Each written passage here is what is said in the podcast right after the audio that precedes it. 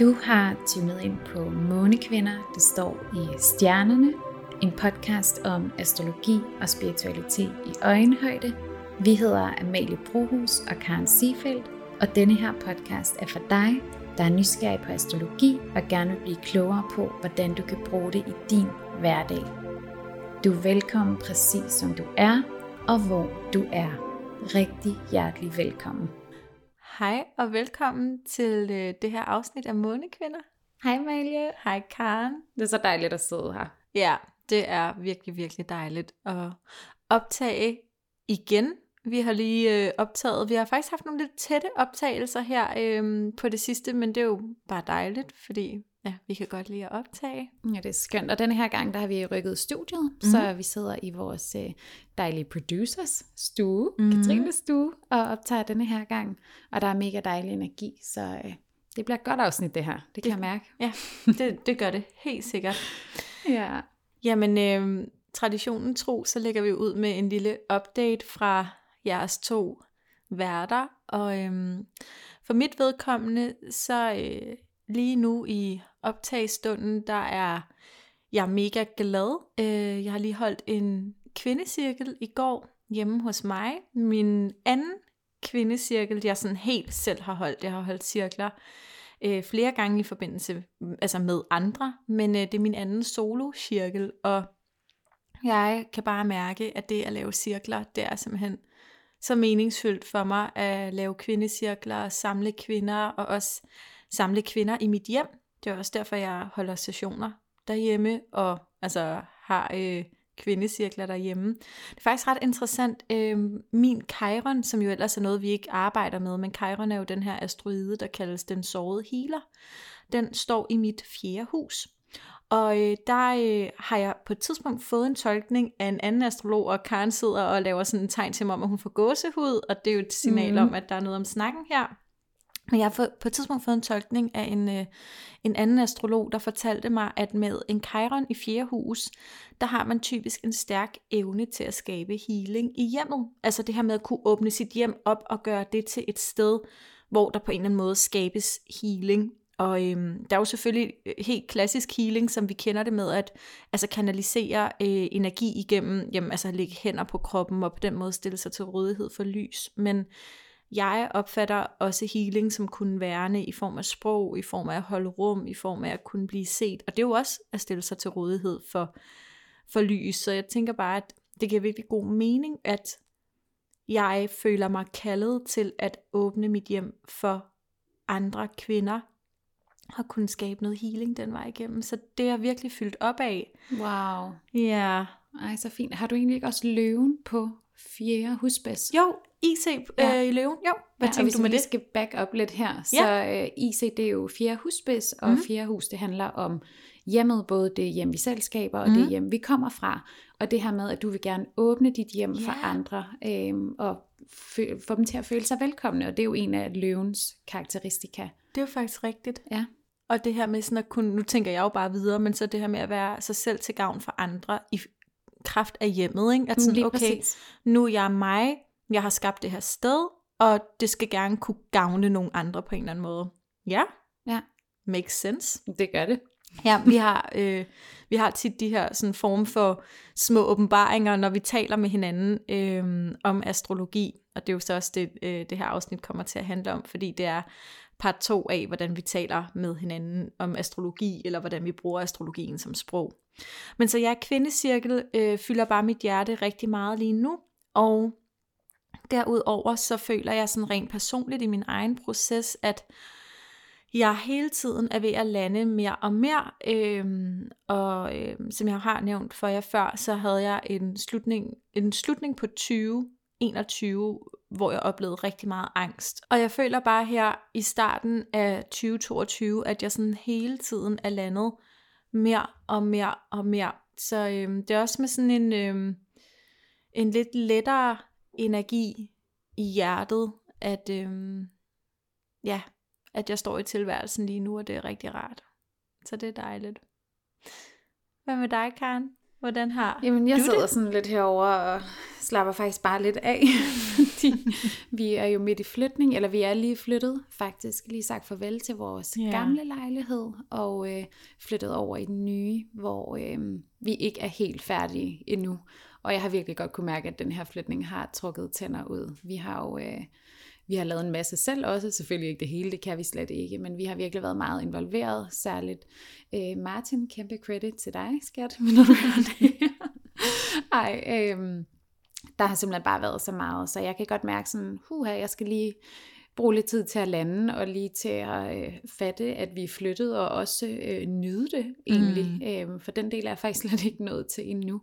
Der har været ret meget også med, nu har vi jo Atlas på halvandet år, og det er jo også bare en ekstra ting øh, oven i hatten, når man så har flytning.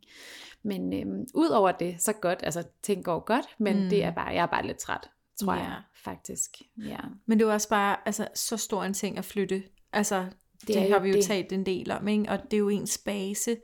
Ja, lige Så. præcis. Og der er jo også, når man er, nogen kalder det særlig sensitiv, mm. jeg kan Mm. bedre lide at kalde det sansestærk, altså man, er, man tager mange indtryk ind, og man ligesom har svært ved at have det her filter øhm, til at sortere ting fra. Der kan jeg godt mærke, at der er den ekstra hård, det har jeg også talt med flere af mine venner og veninder om, altså at det her med, når man ikke har en base, det er hårdere for nogen, end det er for andre. Jeg tror ikke, der er nogen, der synes, det er sjovt ikke at have en base, men jeg kan virkelig mærke, at det er en ting, der tager meget på mig, når jeg ikke ved, at jeg har mit øh, hellige space derhjemme, som jeg bare kan komme hjem og lukke døren til, hvor der ikke hele tiden er håndværkere og alt muligt. Ikke?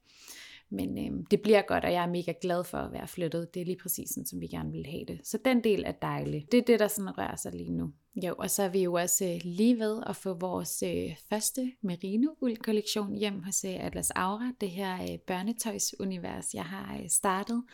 Og det glæder jeg mig rigtig meget til. Øhm, vi har også sendt en masse solmåne og ascendanskrev ud til en masse skønne mødre, eller forældre og deres børn er det jo. Øhm, vi har jo det her, hvor man kan booke et solmåne og ascendanskrev til sit barn. Mm. Og det har jeg simpelthen bare så meget energi på, og vi har fået sådan nogle dejlige tilbagemeldinger. Så det er også virkelig taknemmelig for. Fantastisk. Ja, det er dejligt. Ja.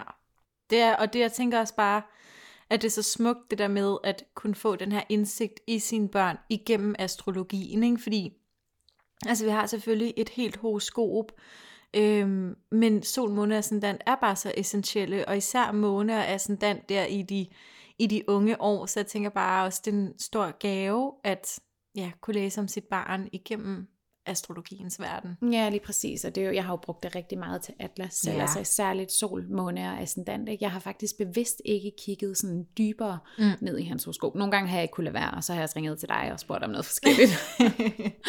øh, men jeg har faktisk bevidst sådan, jeg, jeg er meget bevidst omkring det her med, at jeg ikke vil putte noget ned over hovedet Ja. på ham. Jeg vil lade ham være ham, men jeg Mm. vil bruge horoskopet som et redskab til at forstå ham bedre. ja. Og det er det, jeg virkelig gerne vil slå et slag for. Også med Atlas Aura og de her solmåner, sådan dansk skriv, vi tilbyder. At det er Mhm. ikke noget, man skal putte ned over hovedet, men det er et redskab til at blive klogere på sit barn. ja. Ligesom man jo kan blive klogere på sig selv. Jamen det er jo netop en måde, hvorpå at man kan rumme ja, sit barn bedre, eller forstå sit barn, eller andre bedre. Altså, øhm, det er jo det, astrologi, astrologien kan. Altså det, som vi i hvert fald synes, at man skal bruge den til, at det her med, når, okay, når jeg øh, kigger på andre igennem astrologiens øjne, og det er så underordnet, om det er mit barn, eller min partner, eller min veninde, så det er ikke for at dømme dem, eller tvinge dem ned i en kasse af, at sådan her er du, men det er for at åbne op for forståelse af, nå, okay, med de her indflydelser, så giver det jo mening, at vi nogle gange oplever verdenen forskelligt, eller har forskellige behov, eller forskellige synsvinkler og ståsteder. Og øhm, det, nu er jeg jo ikke mor, men jeg kunne forestille mig, at det virkelig også er en stor værdi. Øhm, Ja, men helt vildt. Som forældre. Altså, ja, helt vildt. Nu Atlas, det har jeg sagt nogle gange, han, har, han er jo dobbelt tvilling. Mm. Mm. Han har solen i tvillingen og ascendanten i tvillingen, og så er han ved og måne. Og Mm. der er jo det her, som du også sagde lige før, Amalie, med at vi befinder os primært i vores månetegn i de første mange år faktisk. Ja. Nogle helt indtil de er 30, nogle bliver aldrig helt voksne. ja, ja, nogen, ja, nogen vil ikke modnes ind i solen Nej, den lige her præcis. Og dermed ikke sagt, at vi giver slip på månen, det er ikke det, men vi er primært i vores månetegn, mens vi øh, i vores barne- Ja. og ungdomsår. Ikke? Øhm, Så jeg er, bare, jeg er virkelig glad for at have den her viden omkring væddermånen, Ja. fordi den er meget energisk, Ja. og kan også godt blive lidt hissig en gang imellem. Der er simpelthen så mange træk, der passer på det. Og Ja. det bruger jeg som sådan en, øh, jeg skulle til at sige trøst, det er slet ikke det rigtige ord, det er ikke det, jeg vil sige, men sådan, det er en dejlig viden at have. Ja. Fordi jeg ved, okay, når han reagerer sådan her, så er det nogle af de her indflydelser, der er på spil. Og når han render rundt og piller i det hele, og dimser og dutter, og hvad ved jeg, så er det dobbelttvillingen, der Ja. gerne vil have så meget viden som muligt. Øh, man kan have lidt svært ved at fokusere nogle gange. Ja. Ja, tvilling Ja. vil jo gerne vide ting i bredden. Det vil den jo gerne, Ja. og ikke så meget i dybden. Nej, gerne vil vide det hele. Gerne vil vide alting. Mm. Ja, men så jeg ser i hvert fald også øh, jeres sol, måne og sådan skriv som en kæmpe værdi. Øhm, Og det er dejligt, at du siger det. Jamen, det gør jeg uden tvivl. Så øhm, anbefaling fra, fra mig, der ikke er mor, men fra mig, der interesserer mig for mig, der er snart er astrolog om under et par måneder. Ja, det er så vildt. Du er Det er færdig til sommer jo. Er færdig i slutningen af maj. Ja, det er ret vildt. Det er faktisk. Og jeg er lidt bagud. Du er lidt Jeg er bagud. først til vinter. Ja, det er okay. Du er on time for dig selv. Sådan er det Ja, jo. du kan ikke komme for sent til noget i dit eget liv. Det siger Mm. du altid, og jeg synes simpelthen, det er så fint. Det er så vigtigt at huske, ikke? Ja. Ja, men øhm, det er en status på øh, jeres to, jeg skal til at sige yndlingsværter. Vi kan håbe, vi er jeres yndlingsværter. Men, One can only hope. ja, one can only hope. Og, Ja. And we are hoping.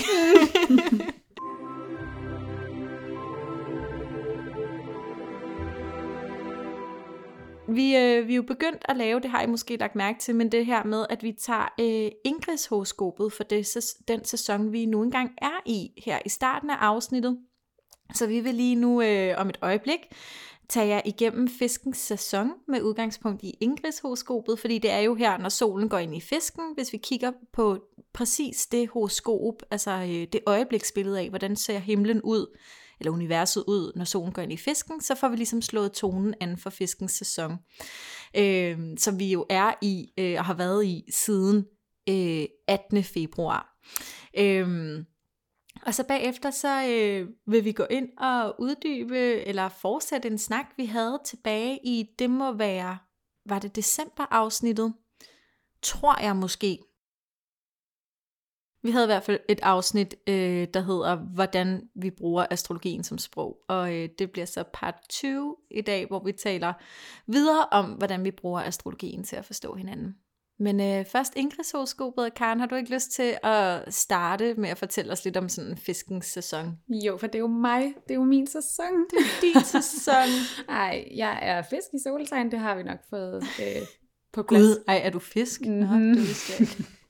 Nej, jeg fødselsdag den 2. marts, hvis der er nogen, der skulle være i tvivl. Nå, men anyway, som du lige fik sagt, Amalie, så solen gik jo ind i fiskens tegn den 18. februar Mm. kl. 17.43, helt præcis på vores breddegrader. Det her tidspunkt, det skifter jo lidt en gang imellem, så det er egentlig ikke det, der sådan er det vigtige. Øhm, men nu når vi går ind i en ny sæson, så skifter energien jo også, og det er altså derfor, vi er begyndt, eller det er en af grundene til, at vi er begyndt at lave de her Ingrids-horoskoper, som det hedder, altså ligesom for at slå tonen an for denne her sæson, og en sæson er jo en måned cirka i Mm. hvert tegn ikke. Så øhm, vi har fisken i denne her sæson, og fisken er jo det her intuitive, drømmende, lidt go with the flow, også kreative vandtegn, som øh, er meget følsomt og meget modtagelig øh, og har en helt fantastisk intuition. Fisken er jo det sidste tegn i dyrekredsen, det 12. tegn, og dermed er det også det tegn, som øh, er tættest på den åndelige verden. Det ser vi i hvert fald øh, inden for astrologien, og jeg ved ikke, hvis I kender nogle fiskepersoner, øh, eller I har nogle øh, fiskedominerede personer tæt på jer, så vil I måske også have lagt mærke til, at øh, de har sådan en helt naturlig tilgang til det spirituelle og det åndelige, øh, uden de måske dyrker det så meget, eller taler så meget om det. Øh, nu er jeg jo en fisk, der taler om det, men jeg kender altså også andre fiskepersoner, blandt andet din mand, Ja. Amalie, som jo også øh, er fisk. Mm. Øh, han taler måske ikke så meget om det, men jeg har en opfattelse af, at han er øh, har en meget naturlig tilgang til det, som om det er det 100%. mest naturlige i verden. Ja, ja. Det er næsten som om, at hvis man har centrale placeringer i fisken, at man bliver sådan lidt øh, laissez-faire omkring spiritualitet. Eller sådan, øh, nu skulle jeg til at sige, at man tager det for givet. Det er egentlig ikke sådan ment, men at man man har en selvfølgelighed omkring, mm-hmm. nå ja, men selvfølgelig har vi levet før, selvfølgelig har vi et chakrasystem, selvfølgelig påvirker planeterne også, ikke? Altså, at det er bare sådan, jamen, I forstår det bare på sådan en helt intuitivt plan, uden I nødvendigvis øh, dyrker det helt vildt, eller studerer det, altså det gør du jo så, men altså generelt for fisken, så er det, øh, altså det der, det der er fællestrækket, det er den naturlighed, men hvordan, hvor meget og hvor lidt man så decideret dyrker det, det er jo det er op til den enkelte, ja, det er op til, op til hvilke andre placeringer man har også og den slags. Ikke? Ja, men det kan I jo prøve at lægge lidt mærke til derude. Ja. Så fiskens sæson er jo en oplagt sæson for at dyrke sin spiritualitet, mm. dykke mere ned i den, udforske den, og egentlig også til at kigge indad i stedet for udad. Det er jo ikke, fordi man skal give slip på det, der foregår ude i den virkelige verden. Det er også en læring for fisken, det her med, at jamen, der er både en ydre verden, og der er bestemt også en indre. Det behøver man ikke sige til fisken, fordi den kan nogle gange godt dominere. Altså den indre verden kan godt være den, som, jamen, som har størst indflydelse, skal ja. jeg til at sige. Ja, fordi fisken har virkelig den her evne til at øh, forsvinde helt hen i sin egen fantasiverden. Øhm, og det er jo fantastisk, men man er også nødt til at kunne være til stede. Så det er jo virkelig en balance, ser jeg egentlig, og det er, det er det, jeg oplever ved mig selv også, altså som fisk, at der er et rigt indre liv, men der er også noget ydre praktisk, som skal fungere en gang imellem. Øhm, men altså en sæson til at kigge indad, dyrke sin spiritualitet, og ligesom bruge sin intuition, og begynde at lægge mærke til, at man har en intuition, fordi det har vi alle sammen. Det er bare et spørgsmål om, hvorvidt vi har valgt at bruge den, eller lukke ned for den. Det kender jeg mange, der har, inklusive mig selv, så det er først her de seneste år, jeg faktisk er begyndt at åbne op for den. Den har altid været der, og jeg har altid haft, øh, jeg har altid haft en fiskeintuition, hvad jeg yeah. faktisk sige. Jeg har haft ting på fornemmelsen. Øhm, men der var på et tidspunkt, hvor jeg lukkede helt ned for den, fordi jeg jamen, nærmest var flov over det, fordi det var noget hokus pokus, og hvad ved jeg. Men altså, det her er en sæson, hvor det er oplagt at virkelig begynde at dyrke sin intuition, og lægge mærke til de små ting, i yeah. hverdagen. Det behøver ikke være noget helt vildt stort. Det er tit sådan i det små, det starter. Og øhm, så har vi jo Jupiter og Neptun stående i fiskens tegn lige nu. Og Jupiter er jo vores planet for ekspansion, for øhm, udvidelse og for forståelse og for etik egentlig også. Så når Jupiter står i fiskens tegn, så er det, understreger det virkelig også det her med, at at det er tid til at dyrke den her spiritualitet, til at dyrke det åndelige, mm. og egentlig også til at udbrede det. Det er i hvert fald sådan, jeg forstår det. Altså til at, at flere folk skal få øjnene op for det her. Det er jo blandt andet det, vi gør med vores Månekvinder podcast mm. lige nu. Jeg kan ikke huske, hvor længe er det Jupiter står i et tegn? Åh, oh, ja, det er et godt spørgsmål. Det kan jeg faktisk ikke lige huske på stående fod. Nej, det er noget, vi lige vender tilbage med. Det er en af de mere øh, kollektive planeter. Det skælder lige ved Jupiter. Ja, Jupiter, det er sådan, der er diskussion omkring, hvorvidt man betegner den som en øh, personlig planet eller en kollektiv planet, fordi den ligger lige der sådan på den ene eller den anden side. Ja, lige præcis. Pointen med det var, at altså, de kollektive planeter er i tegnene længere tid af gangen. Ikke ligesom Mars og Venus, som fiser rundt, øh, og Merkur og hvad vi ellers har, de ja. personlige planeter. Ikke? Nå, anyway, så har vi også Neptun stående i fisken, og Neptun er jo fiskens hersker, og mm. Neptun er planeten for drømme, for intuition, og i det hele taget spænder Neptun meget bredt. Den spænder fra kaos til klarhed. Så når Neptun står i fiskens tegn, så vil vi altså både kunne opleve øjeblikke, hvor øh, ting er soleklart eller krystalklart. Nej, og nu bliver der bare sådan helt lyst herinde, imens det var du siger det. Helt vildt. Lige da jeg sagde det her ord, der kom bare øh, en kæmpe solstråle ind wow. af vinduet. Wow. Det håber jeg, I kan mærke derude. Det var helt vildt faktisk. ja, det var ja. det godt nok. Øhm, Nå, men det er Neptun i fisken, tror jeg. Ej, men det her med, at man kan både opleve øjeblikke, hvor ting er helt øh, krystalklare, hvor man virkelig kan se det for sig nærmest skære igennem øh, togen, eller hvad man mm. skal mhm. sige. Ikke? Men der kan altså også være den her tåge, øh, som jo så ja, betegnes som kaos, ikke? hvor man ikke rigtig kan finde ud af, hvad foregår der, hvad skal der ske, øhm, hvor er jeg henne i mit liv mm. lige nu, måske. Og det var det, jeg prøvede at sige lige før med balancen i fiskens tegn, det her med at altså, have en fod i den åndelige verden, men altså også have en øhm, solidt plantet på jorden, for at vi kan være hernede, ikke? Så jeg tror godt i denne her periode, øh, nu Neptun står i fisken indtil jeg mener 2026, så det er en af de kollektive planeter, hvor den står i, i et tegn i længere tid mm. af gangen. Øhm, og det synes jeg også, at man kan mærke, at der er enten øh, nogen, der ser ting meget klart, eller ja. nogen, der øh, ja, er helt forvirret, mm. uden at sige for meget. Men det er sådan den energi, man kan forvente af Neptun i fisken. I fiskens øh, sæsons Ingris horoskop, der er der altså også et mønster, øh, der bliver dannet af Sol, Eris og Haumea. Og det giver sådan en energi af, at nu er det tid til at give liv til ærligheden. Og det ligesom er et af kernetemaerne, fordi ja, solen er jo kernen, og Eris er ærligheden, og Haumea planeten for liv. Så det her med jeg også i den her sæson at tabe ind i, okay, hvordan er det, jeg kan ved at være mig, vælge at give liv til det, der føles ærligt, sandt, øh, retfærdigt, ind til kernen, og som, altså, hvordan tør jeg stå i min sandhed og i min ærlighed. Og der kommer også det her med, øh, hvad hedder det, fordi at både Eris og Haumea står i øh, to kardinale tegn, henholdsvis altså Haumea i vægten og Eris i væderen, øh, så det giver også lidt kardinalt øh, power til den her ellers så bevægelige fiskesæson. Så også det her med, okay, hvordan kan du øh, give liv til, altså at du går en ærlig øh, og retfærdig, sand vej her i din tilværelse. Og samtidig, imens du go with the flow i ægte fiskesæsonstil, ikke? Øh, at det kommer med ind over. Så har vi også en øh, konjunktion mellem Mars og Venus, og det inviterer os altså til i den her sæson at være rigtig kreative. Jeg ser egentlig også fisken i sig selv som værende et ret kreativt tegn. Øhm, det er vandtegnene jo meget, ikke?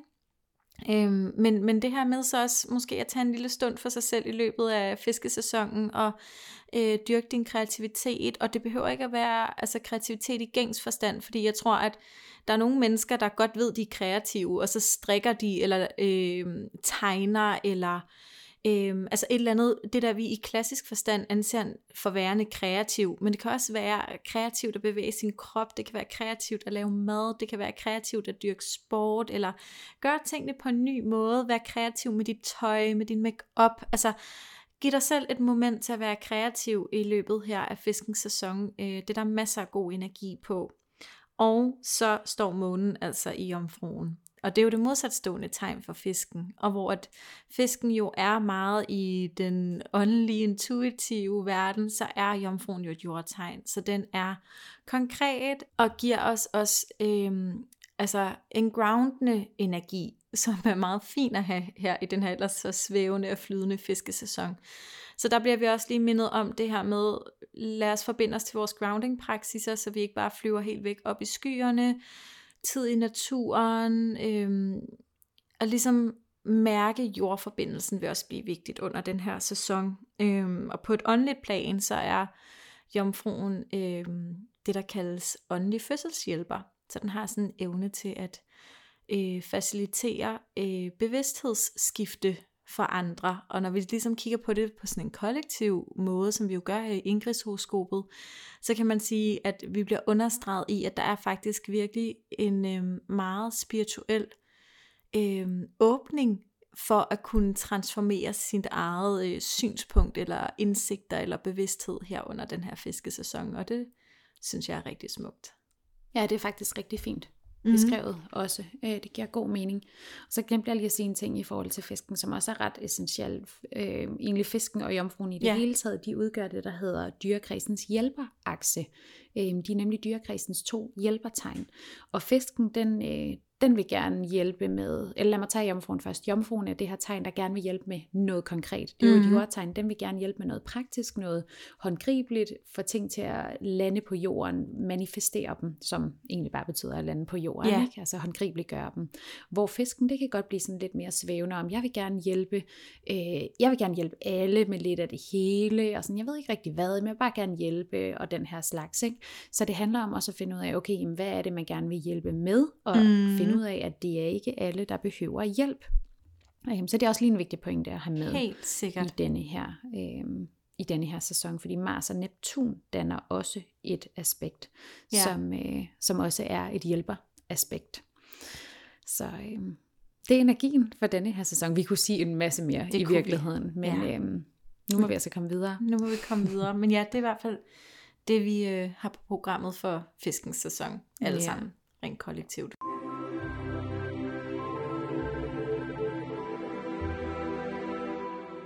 Og så skal vi til, hvordan at, øh, vi taler med hinanden øh, på astrologisk mm. part 2. ja, og øh, det første, vi vil gribe fat i, det er, at både Karen og jeg kun har én placering i ildtegn. Det er vores planet Eris, som står i vederen. Og vi har nævnt før Eris i vederne, den har jo stået der i ja, snart 100 år. Så øh, vi har altså alle sammen en ildplacering med Iris i vederen. Øhm, men det vil altså sige, at vi har ikke særlig meget ildindflydelse i vores horoskop. Og det er sådan, når man tyder øh, astrologisk, at det er energien, der følger planeterne. Så øh, det her med at have planeter i tegn og i huse, det er ligesom der tydningen særligt ligger, og energien særligt ligger.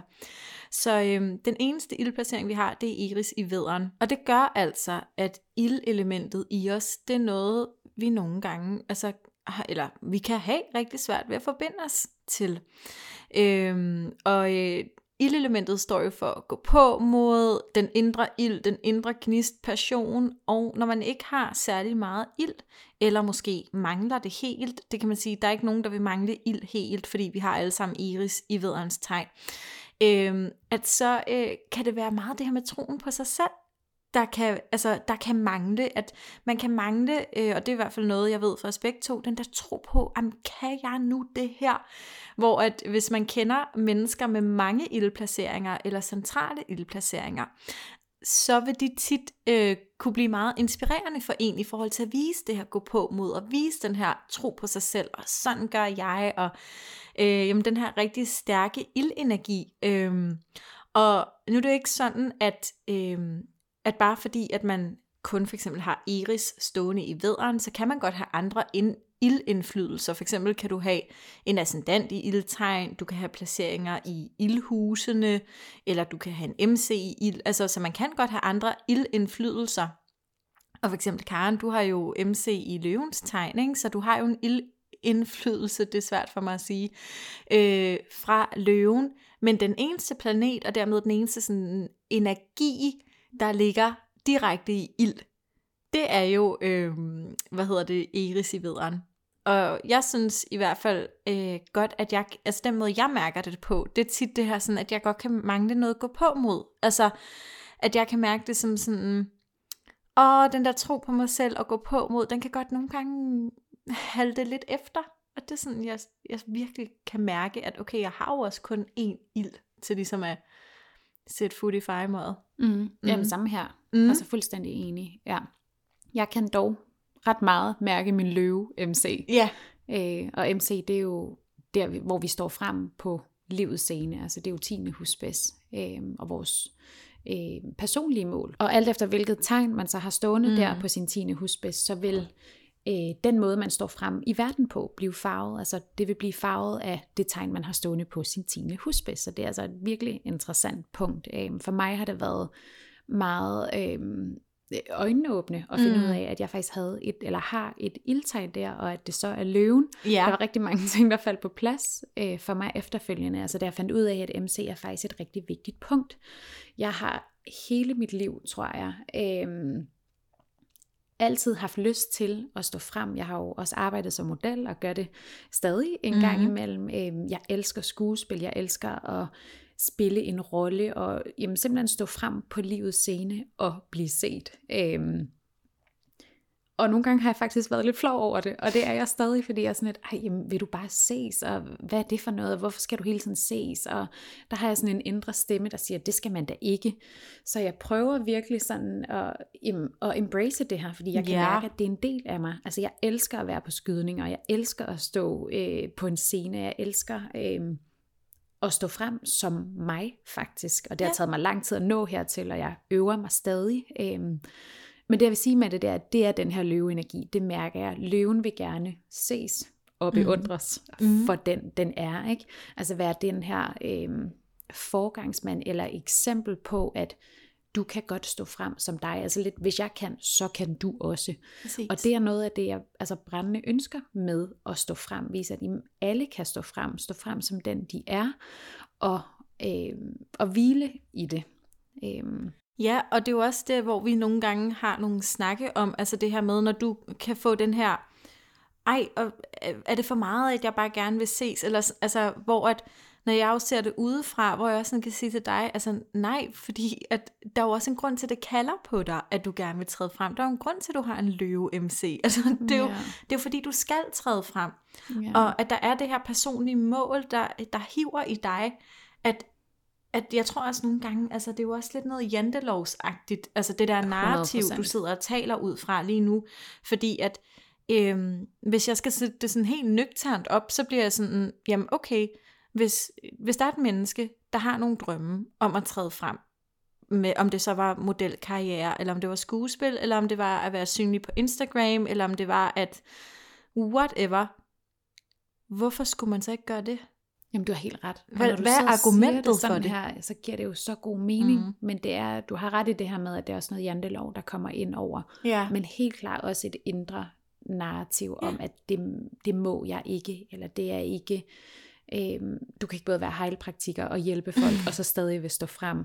Øh, heilpraktiker, det er det, jeg også laver og uddannet til. Øhm, helse ja, ja. vejledning. Øhm. Men også som vi talte om i sidste altså runde af det her, øh, hvordan vi taler med hinanden om astrologi, eller gennem astrologien, øh, med din Jupiter i 10. Mm-hmm. som jo altså står i dit 10. hus, som jo er øh, MC 10. hus spids, ikke? at jamen det er okay, du godt vil stå frem og stråle, og du vil rigtig mange ting, og du må gerne stille dig frem og stråle på rigtig mange forskellige måder.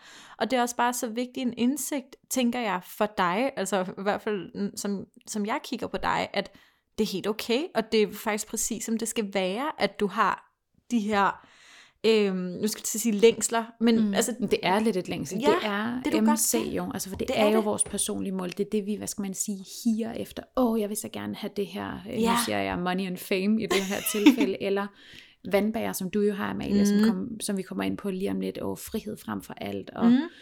sådan kan vi fortsætte dyrekredsen rundt, øhm, og så en ret smuk tydning, som jeg kan huske, du fortalte mig på et tidspunkt, det her med, at vi skal, øh, det vi egentlig skal, det er at give slip på ja. vores øh, personlige mål, ja. at give slip på vores MC, og så faktisk bevæge os over i ascendanten, fordi ascendanten er sjælens mål. Mm. Og så er det ikke fordi, jeg skal give slip på, gerne at vil stå på en scene, eller gerne vil stå frem og anerkendes for at være mig, men det skal ikke være det, der er alt over skyggende. Det må gerne være der, men mit, hvad skal man sige, sjælelige mål er et andet. Nu har jeg vægtet ascendant, øhm, så for mig er det et andet sjæleligt mål. Ja. Øhm, det er en helt anden snak, men det er bare for at sige, at det her med, at, at det er noget, man skal give slip på på et tidspunkt, eller man skal lære måske at finde fred med det. Giver det mening, hvad jeg siger det? Ja, og det, ja, fordi det er netop det her, jamen så øh, stræber man efter sit MC-tegn, og hvis du har øh, MC-stenbukken, så stræber du efter at være dygtig og ambitiøs og øh, knokle for at opnå resultater, og har du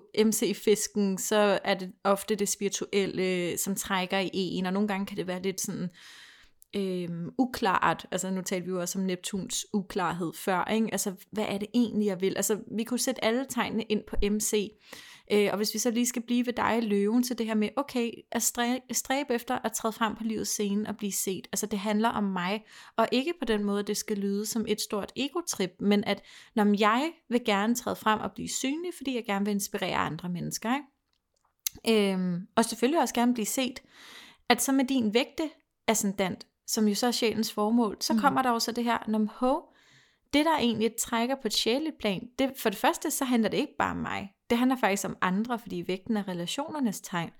Øhm, og så handler det også om det her med at kunne være porten til den indre vej, som også ligger i vægten. Altså at kunne være et menneske, der inspirerer eller hjælper andre til at gå deres egen indre vej. Og den indre vej er jo altså det her, når vi balancerer den ydre og den indre verden, øh, som jo er det, vi laver, når vi forbinder os til vores spiritualitet. Ikke? Øh, så jeg, jeg synes bare, det er så brugbart at kende sin MC og vide, okay, det er sgu naturligt, at der er nogle af de her ting, der trækker i mig.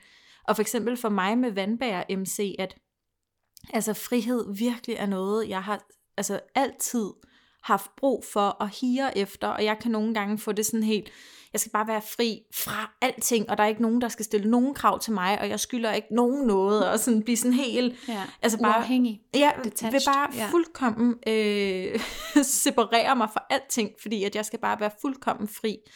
Øhm, og hvor at, altså det der med at opdage, jamen okay, fri fra, ja, det er måske ikke så interessant. Hvad er det, du gerne vil være fri til? Øhm, og så fik jeg faktisk nu, jeg ved ikke, der er åbenbart et tema i dag om, at jeg fortæller tydninger, jeg har fået af andre.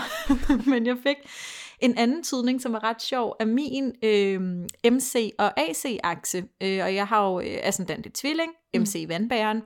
Og af den her akse, der er man typisk en person øh, med en vand, vandbærer MC, der øh, går nogle helt andre veje, end familien ellers har gjort. Og der sagde hun, øh, hende der tydede mig, direkte, Øhm, så typisk vil man være familiens første astrolog. og hvor jeg var sådan, nå ja, okay, men det er jeg også. Øh, jeg kommer ikke fra en øh, familie, hvor at der er øh, andre bag mig, der har uddannet sig inden for det spirituelle. Øh, så, så det var, det var en meget sjov, sådan, nå ja, men selvfølgelig øh, har jeg stræbt stræb, stræbt, stræbet, stræbet efter. Talt, men jeg ved, hvad du mener. jeg har en kandidatgrad i dansk, men altså, jeg kan åbenbart ikke finde ud af at bøje ord. Nå.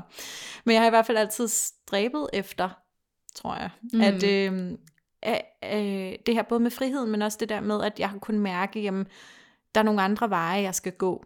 Øh, de her lidt uranusagtige veje. Det er jo helt tydeligt, også med det, du laver tydeligt. nu. Ikke? Mm, præcis, ja. og det er bare ret sjovt. Det er præcis. Ja, og hvor at man så kan sige med den der vandbær MC, ja okay, øh, når jeg så har fået al den der frihed, hvad er det så i virkeligheden, det handler om? Jamen over min tvillingascendant er det jo selvfølgelig at formidle og bygge bro og rende og fortælle om mine guddommelige og åndelige oplevelser til andre. Gør fælles via ja. sproget, ikke? Ja. ja. Men jeg tænker også det der, det er vigtigt, at man sådan kan, øh, jeg kan i hvert fald godt mærke nogle gange, når vi snakker, og altså det her med, at du har nogle gange sagt det her til mig med, jamen det er også din vandbær MC, der bare gerne vil frigøre dig for alting, eller sådan, hvor sådan, nå ja, okay, det er selvfølgelig bare den indflydelse, jeg så mærker, når jeg får det der sådan, jeg skal bare kotte alle sådan tråde, ikke? Mm. Jamen det kan jeg jo sagtens genkende, sagde hende, der har fire planeter i vandbærens tegn, så det er meget genkendeligt for mig. Ja, og det der er interessant, det er jo, at okay, så jeg har en vandbær MC, har også et en planet, to planeter i vandbæren, jeg har faktisk ikke huske det lige nu, men jeg har i hvert fald Saturn i vandbæren. Men at, øh, at altså, jeg har vandbær MC, og du har stærke vandbærindflydelser på grund af, at altså, du har så mange planeter stående i det tegn. Så vi kan begge to relatere til vandbæren. Det kan godt være, at det føles lidt forskelligt inde i os, og det udtrykker sig på forskellige måder, men vi kan ligesom forstå hinanden, når vi taber ind i den her vandbærenergi, selvom at det ikke står på samme måde rent astrologisk. Og det synes jeg også er ret interessant. Øhm, også når man taler med andre, sådan, hvor man kan genkende et eller andet astrologisk, men så er man sådan, nå, men vi har faktisk ikke den samme placering eller det samme aspekt her. Men så er der et eller andet andet, der gør, nå, okay, det er derfor, vi kan relatere. Lige præcis. Det er jo også det, når man taler om for eksempel The Big Three, altså ja. sol, måne og ascendant. Ikke? Det kan godt være, at man har, jamen lad os sige, ja, fisken på sol, eller i sol, måne og ascendant, så vil det jo udspille sig ligesom på forskellige områder. Ja. Og sådan er det jo fortsat med de resterende planeter i horoskopet og punkterne, altså som øh, ICMC mm-hmm. og ascendant og descendant. Så det er også noget, det er værd at have med, de her punkter også, ikke?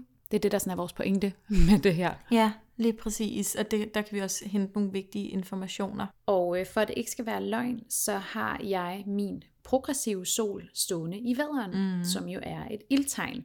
Og den progressive sol, eller det, når vi siger progressiv inden for astrologien, øh, så mener vi egentlig, øh, hvad kan man sige, den fremskredende, den, frem, den måde solen bevæger sig på, på himlen.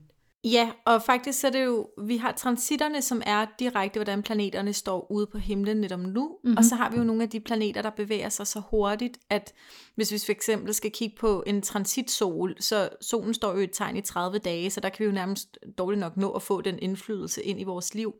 Så øh, derfor der rent teknisk, der sænker man hastigheden på de her planeter, når man skal kigge, hvad er indflydelsen netop nu. Så progressive planeter, det er sådan matematisk defineret, hvordan de ligesom bevæger sig og tyder sig, fordi man har sænket hastigheden. Ja. Giver det mening? Ja, det giver mening. Altså det er jo noget meget teknisk ja. noget det her, ikke? så I behøver ikke hæfte jer så meget ved det, men pointen med det er altså, når vi bliver født hver især, så står solen jo i tegn. For mit vedkommende, der står solen jo i fisken mm-hmm. i 15 grader fisk. Hver tegn har 30 grader.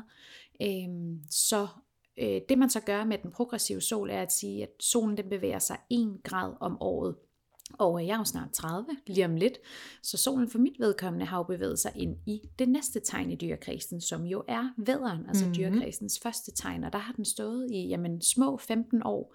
Øhm, så det er altså endnu en ildindflydelse, jeg virkelig har kunne mærke i mig. Øhm, og jeg, det gik først op for mig, jeg tror måske for et lille halvt år siden, hvor vi talte om det, Amalie, det Ja. her med progressiv sol. Øhm, at jeg fandt ud af, at jamen, den står også i et ildtegn. Altså, så det er, fordi jeg kan mere og mere, eller jeg har kunne mærke den her ild, altså det her med, at jeg vil gerne mange ting, og øhm, jamen, der skal lidt være fart over feltet, ja. agtigt, ikke? Ja, at jeg så ikke altid har, hvad skal man sige, gå på modet, eller troen på mig selv, det er så noget andet, men men jeg kan i hvert fald mærke den her ildenergi, og det giver jo mening, fordi jamen, blandt andet min progressive sol, min løve MC og de her forskellige ting, og horoskophersker, som vi jo talte om i Ja. sidste afsnit af de her, hvordan taler vi med hinanden om astrologien, ikke?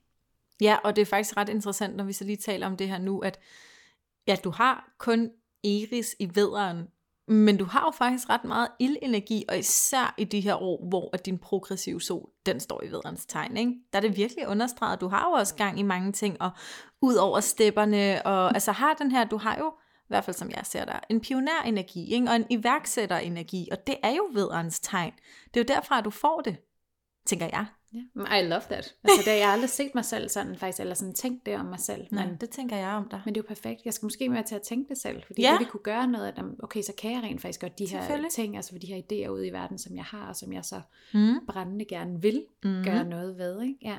En anden ting, der også er ret interessant, det sad vi lige og talte her om i pausen, er, at øhm, når man kigger på øh, sit horoskop, altså Mars, Venus, øh, Venus i en øh, mands horoskop, eller om man den måde, man identificerer sig selv på, den, der repræsenterer Venus kvinden, Mhm. mm-hmm. og Mars i en kvindes horoskop repræsenterer manden eller den feminine, maskuline øh, energi. Og i Martins horoskop, han har Venus i vædderen, og det vil sige, at han, i hvert fald ud fra astrologien, søger en kvinde, der er vædderagtig. Mm. Og Atlas, som jeg fik nævnt lige før, min lille søn, har jo vædder måne, Mm. og månen udover at være vores følelser, øh, dybeste instinkter, reaktioner, temperament og det her, så fortæller månen også noget om moren. Ja, Øhm, og der ser han jo også mig som vædderagtig. Altså det fortæller noget om relationen til moren. Så han ser mig som vædderagtig. Så det er lidt sjovt, jeg har de her to drenge, som ser mig som vædder. Ja, og netop fordi man kan sige, okay, så lige de her år, der vil øh, din progressiv stol jo stå i vederen. Ved du egentlig, hvor længe den, øh, hvornår den bevæger sig ud? Jamen det... Nå, men jeg kan lige tale, imens du sidder og kigger, men for det jeg bare lige tænkte med det var, at selv når den så får bevæget sig ud og ind i det næste tegn, som jo så, så får du en lille progressiv tyresol.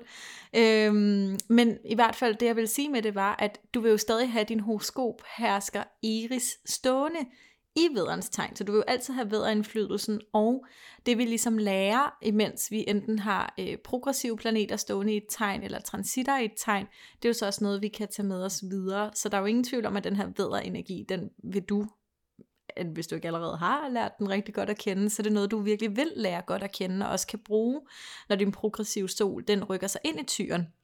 Og forhåbentlig giver mig lidt mere afslappning. Ja, og nydelse Og og ro, ja, jamen det, Ja. det skal du Ej, nok sjovt. gøre. Jeg tjekkede lige, jeg tror om små 15 år. Ja. Passer det ikke meget godt? Jamen det Ja. passer da også meget godt, så skal du nyde livet der fra Skal jeg nyde 45. livet fra 45, det lyder meget godt. Det lyder sgu da Nej, egentlig jeg meget godt. livet nu. Men der, Ja. ja. der er fart over feltet. Og jeg, Ja. ja. og jeg har jo den der, jeg vil gerne mange ting, og det er ildagtigt. Ja. Og så når du er 45, så flytter du på landet og plukker jordbær og, og laver syltetøj og sådan noget. Ej, du laver måske syltetøj i forvejen, det ved jeg ikke. Who knows? Who knows? Ja, who knows. Det var en underlig kommentar, fordi I know, selvfølgelig. Jeg laver syltetøj engang imellem, Ja, og det er hyggeligt. Martin gør det også. I et syltetøjshjem. Så I det kan være, at det der- virkelig er det, vi kommer til på et tidspunkt. I lyder som sådan et pandekagehus. For Hans og Grete, at de bare bor i et pandekagehus og laver syltetøj.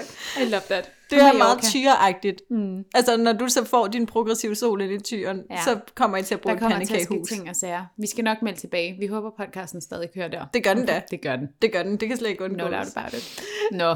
Ja. Amalie har jo også en progressiv sol. Nå, jeg har sgu også en progressiv sol, det er rigtigt. Øhm, og jeg er, øhm, jeg er jo vægt, og jeg er født i, nu kigger jeg lige, havde lige glemt det, 22 grader vægt, næsten 23 grader vægt. Øhm, så det vil jo sige, da jeg er sådan en øh, 7-8 år, der går min progressive sol ind i skorpionen. Og øh, der vil den så stå, ja, 30 år derfra. Så øh, det er jo også sådan der i slutningen af 30'erne, at jeg, at min progressive sol, den flytter sig ind i skytten, så der regner jeg da med, at det bliver noget et festfyrværkeri at være til.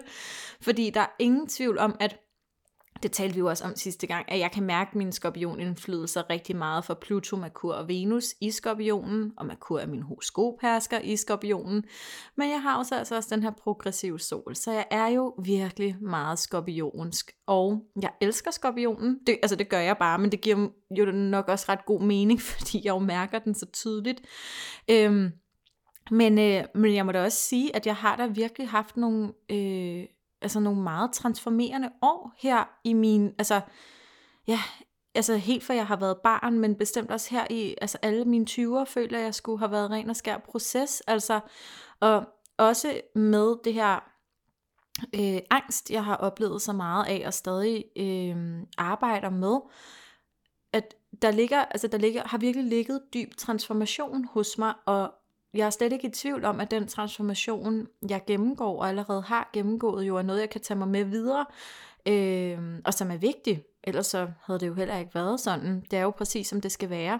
Og noget af det, jeg jo virkelig får fra min skorpion-indflydelse og den her progressive sol i skorpionen, det er jo virkelig også en fortrolighed i at komme i dybden, og at jeg bliver måske også nogle gange lidt intens øh, at være i relationer med, om man så venner med mig, eller man er gift med mig. Det er der i hvert fald en person, der er mig bekendt. Ej, nu er vi blevet lidt fjollet. men men øh, Lige nu der er det tvillingedelen af mig, der er helt mm. op at mm. køre. Min skorpion, den ligger langt hen og slumrer lige nu. Ej, men, men altså det jeg gerne vil sige med det, det er, at jeg får jo virkelig den her dybde, den her intensitet, og det her med, altså at jeg er tit nede i mørket for at arbejde dernede, og så komme op ægte fuld Phoenix og være transformeret. Så det er jo noget, jeg mærker tydeligt ind i mig, men jeg tror også godt, at man kan mærke det sådan i min måde at være på i verdenen, at den bliver skorpionsk-agtig. Du ser ja, næsten sure. helt skræmt ud nu. Ja. Nej, overhovedet ikke, men jeg kan virkelig bare mærke det tydeligt. Ja. Mm-hmm. Det er ikke fordi, du ikke gider small talk. Du har jo dine tvillinger det her, men du vil bare gerne rigtig hurtigt i dybden. Ja. Så du gider ikke bevæge dig på overfladen, i hvert fald ikke i for lang tid af gangen. Ja. det er rigtigt. Så skal du i hvert fald ja, skifte decideret over, vil skifte over i din tvillingenergi, for så er du jo fantastisk til det, og vil det gerne, men hvis du ikke vil, så Ja, ja. jeg kan ligesom, jeg kan jo trække virkelig let på min tvillingenergi, selvfølgelig, ja. altså som dobbelt tvilling, ikke? men jeg kan jo godt mærke, at den, altså jeg vil gerne være tvillingeagtig, mm. fordi det er jeg, men jeg vil godt i dybden ret hurtigt. Sådan, ja, det, så, sådan, jeg så vil det godt, var egentlig ret fint op. Mm, ja, det gør det faktisk. Ja. Altså det er jo to meget forskellige indflydelser, altså to meget forskellige tegn at have stærke indflydelser fra. Ikke? Ja, men det er jo netop det, der også skaber balance. Ja, det er det jo i virkeligheden. Så credit til dig. Ja, tillykke til mig. Det skulle da dejligt. Øhm, ja. Men ja, jeg, jeg synes i hvert fald, at det giver rigtig god mening øh, med den her øh, progressive sol. Og det er jo så også det, I selv... Øh, altså, hvis I bruger live horoscope, som vi har anbefalet før, der kan I godt gå ind og kigge på, øhm, altså kigge på det, der hedder prognose, og så kan I se, hvad for et tegn jeres sol står i, men I kan jo i virkeligheden faktisk regne det i hovedet. Ja. Øhm, så hvis vi nu bare tager eksemplet med, at øh, man er født i lad os sige for letheds skyld, øh, 20 grader løve. Øh, det næste tegn for løven, det er jomfruen. Hvis solen går 1 grad om året, så vil din progressive sol, når du er 10 år, være gået ind i jomfruens tegn. Og hvis du så er øh, 30 år nu, med at være født i 20 grader løve, så vil din sol nu stå progressivt i 20 grader jomfru. Så øh, det er lige regnestykket bag, hvis I lige har lyst til selv sådan at se, jamen hvor står min progressive sol lige nu? Og så det her med at være lidt nysgerrig på, okay, men hvad er det så, du kan genkende for det her tegn? Er der noget af det, som du, øh, altså, du måske altid har mærket, men ikke har kunnet forklare, hvorfor du har været så knyttet til det her tegn? Øh, fordi vi skal jo også huske, at øh, nu har vi jo så tilfældigvis begge to, altså du har vederindflydelser ud over din progressive sol, og jeg har øh, skorpionindflydelse ud over min progressive sol, men principielt kunne jeg jo godt have ingenting stående i skorpionen, men fordi min progressive sol så står der i 30 år, jamen så får jeg jo indflydelse fra den, ikke? Du nikker. Hmm, det giver god mening. Jeg sidder og filosoferer nu. Jeg sad og lavede et regnestykke i mit hoved. Det skal man lade være med, når man optager podcast. Note to self. Og så kunne jeg også godt tænke mig at tale lidt ja. om øh, konjunktioner Og øh, det talte vi jo lidt om sidste gang, sådan den tekniske del mm. i det. Øhm, det kan vi anbefale jer at lytte til, hvis I er interesseret i de her forskellige aspekter. Vi taler om de fem primære aspekttyper, mm. og øh, der er konjunktioner, en af dem. og det er noget, jeg har rigtig meget i mit horoskop, for mm. eksempel. Jeg har 8 planeter ud af 14, som står i konjunktioner. Og konjunktioner, de er jo de her bobler eller små cirkler, man kan se i et horoskop, hvor to planeter, to eller flere planeter, er, øhm, står sammen, er indrammet. Ikke? Det betyder simpelthen, at de står så tæt på hinanden. Og sådan tydningsmæssigt, der vil det ofte være, øhm, planeter det er jo evner, anlæg, mm. egenskaber, den her slags energien følger planeter rundt i horoskopet. Men der vil det typisk være øh, et spørgsmål, hvorvidt man har åbnet op for de her konjunktioner. Altså har man, bruger man de her evner? Og det kan man aldrig rigtig vide, før end man, man sidder og taler med personen, der har de her konjunktioner. Ikke? Nu for at tage et... Øh, et personligt eksempel, det er jo altid nemmest. Jeg har en konjunktion bestående af fire, det hedder et stelium. Stelium, jeg kan aldrig sige det. Stelium. Stelium. Ja. Ja, Scorpio. Man kan faktisk også kalde det et kvartet, altså ja. en kvart, kvart, jeg ved ikke helt, men det er bestående af fire, fire planeter. Præcis. Ikke? Ja.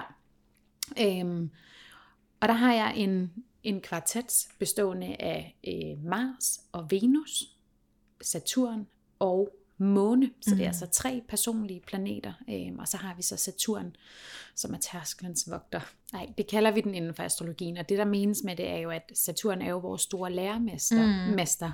Det er planet for grænser, for realitet, for øhm, realisme, de her forskellige ting, men helt klart øhm, der, hvor vi skal tage ansvar i horoskopet. Og for mit vedkommende, der står øh, Saturn i fjerde hus, og fjerde hus det er jo hjemmet, både det hjem man kommer fra, men altså også det hjem man selv skaber.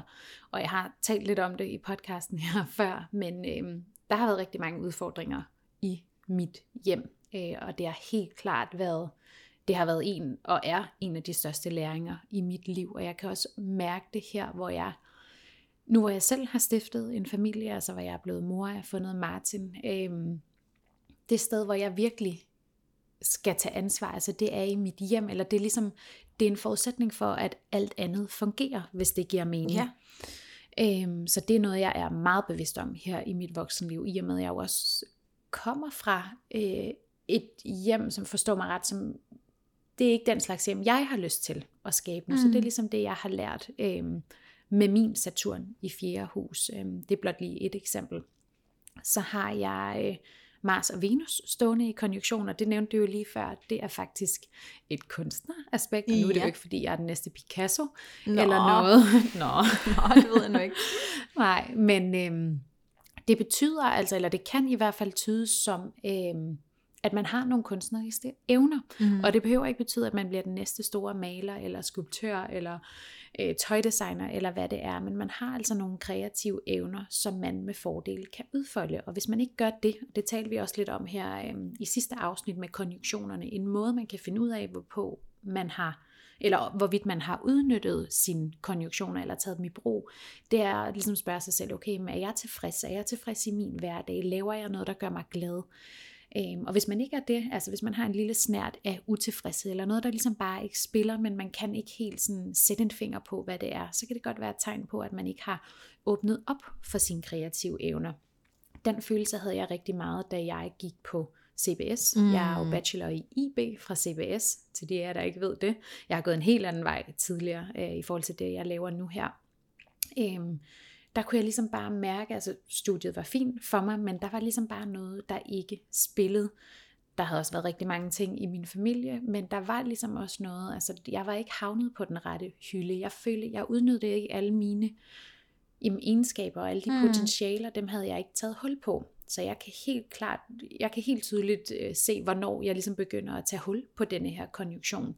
Og det er jo også i takt med, altså i og med, Saturn står indblandet, øh, at jeg begynder at tage ansvar fra for, øh, jamen for mine familierelationer, øh, selv får bygget en familie og begynder at åbne op for de her ting. Øh, og så taler hele den her konjunktion faktisk sammen med Pluto i horoskopet. Ja. Så det var det her, vi talte om sidste gang med, at der er en dobbelt hængelås på. Altså det handler virkelig om, vilje, vil jeg åbne op for det her? Vil jeg gøre noget? Og det vil jeg jo gerne, for det er det, der gør, at jeg bliver tilfreds i min hverdag. Nu er det sådan ultra kort fortalt det her, men det er ret spændende at kigge på konjunktioner. Ja, man kan også sige, det er jo nu det her med konjunktioner i sig selv, øh, er jo, altså korresponderer altid med Pluto i forhold til at tage et valg. Så, og nu ved jeg godt for dig, så er Pluto så også, også involveret, fordi det taler over til konjunktionen, eller kvartritsen. Øh, men hvor jeg også tænker, det er jo også et bevidsthedsskifte, øh, det her med øh, modvilje eller vilje. Fordi rigtig tit, når man kigger på Pluto og det, den har med at gøre i horoskopet, så er det jo det her med, at det er både vores frie vilje, men det er også vores modvilje. Og øh, når, okay, hvad er nøglen så til Pluto? Jamen det er jo at beslutte sig for at gøre brug af den. Altså jeg har for eksempel en konjunktion øh, med Pluto og Venus, så det er jo også en dobbelt hængelås, fordi Pluto står inde i konjunktionen. Og øh, Pluto-Venus-konjunktionen, øh, det er så sådan en, man kan sige, er det noget, man gerne vil åbne op for? Fordi at det, der egentlig ligger der ofte, det er den her følelse af at øh, ikke at være god nok, fordi at Venus er selvværet, og Pluto ligesom kan gå hen og lægge låg på selvværet. Men det, man selvfølgelig gerne vil åbne op for, det er jo at bruge sin Pluto bevidst. Så at vælge sit selvværd til, vælge selvkærlighed, vælge at øh, pleje sig selv, vælge at sige, okay, det kan godt være, at jeg har den her følelse, som i hvert fald for mig til tider kan være dominerende i forhold til ikke at være god nok, og ikke føle, at jeg gør ting godt nok, og altid kritisere mig selv.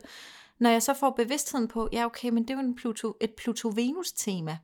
Jamen, hvordan kan jeg så vælge at bruge min Pluto, åbne op for den her konjunktion, vælge at bruge konjunktionen og Pluto til faktisk at være rigtig kærlig omkring mig selv. Altså det er et bevidsthedsskifte. Fordi ja. at når man bare, eller når man, nu siger jeg bare, men altså når man er ubevidst om de især Pluto-indflydelser, man har, så, så, kan, så kan, er det jo bare noget, der eksisterer i en, hvor det der med, det er jo også det, astrologien kan, det er et sprog, og det er et bevidsthedssprog. Så nøglen ligger i at få bevidsthed på det, for når vi har bevidsthed på det, så kan vi også arbejde med det. Og jeg tænker også lidt på samme måde med dig med alle de her konjunktioner mm. i det hele taget, at jamen, når du så opdager, gud, jeg har otte planeter, der ligger inde i konjunktioner, så har du det, man vil kalde konjunktionshoroskop, og det vil jo sige, at du har rigtig meget til gode, typisk, altså medmindre man er en, der har været hurtig på den og bare har fået pakket dem alle sammen ud. Men hey, du har rigtig meget til gode, så hvordan er det, du kan vælge at åbne op for de her konjunktioner og vælge at bruge dem? Og det er jo sikkert også derfor, at du kan mærke, at der er så mange ting, du gerne vil, fordi du har så meget, du kan pakke op. Ja, og Jamen, det giver af. faktisk rigtig god mening. Mm. Ja. Og det du siger her med Pluto, altså Pluto er jo både vores fri vilje og vores fri modvilje, det mm. understreger jo blot, altså en af de her ting, vi virkelig gerne vil have frem med podcasten her, det er, at horoskop, det handler også meget om vilje, altså ja. vælger vi, hvad vælger vi til, og hvad vælger vi fra? Vælger vi at åbne op for de her ting? Vælger vi at udnytte vores potentialer. Det betyder måske også, eller det betyder højst sandsynligt, at der er noget udvikling, vi skal igennem. Det er ikke dårligt, men det kan godt være, at det er ubehageligt. Højst sandsynligt, ja. men udvikling er altid godt. Ja, okay. præcis. Og så fik vi jo talt med hinanden og om, om, om hinanden igennem astrologien. Øhm, og vi synes, at det her er nogle rigtig sjove afsnit at lave. Vi vil rigtig gerne vise jer, hvordan man netop kan bruge astrologien som et sprog til at forstå hinanden og tale med hinanden og altså dele om sig selv igennem ja, astrologiens energier. Det er jo et fantastisk værktøj øh, til personlig udvikling. Øh, men det var simpelthen alt, vi nåede for den her gang. Øh, tusind tak, fordi I lyttede med. Tusind tak, fordi I havde lyst til at lytte med, og et stort tak til vores vidunderlige producer og konceptudvikler, Katrine Brohus. Vi håber, at I har lyst til at tage del i Månekvinder-universet. Skriv endelig til os med øh, ønsker til specifikke emner på vores Instagram Månekvinder, hvor I selvfølgelig også er meget velkomne til at følge med. Og øh, hvis du har lyst, så giv endelig din nære besked om vores podcast, hvis du tænker, at de også kunne have lyst til at være en del af vores fællesskab. Vi lyttes ved.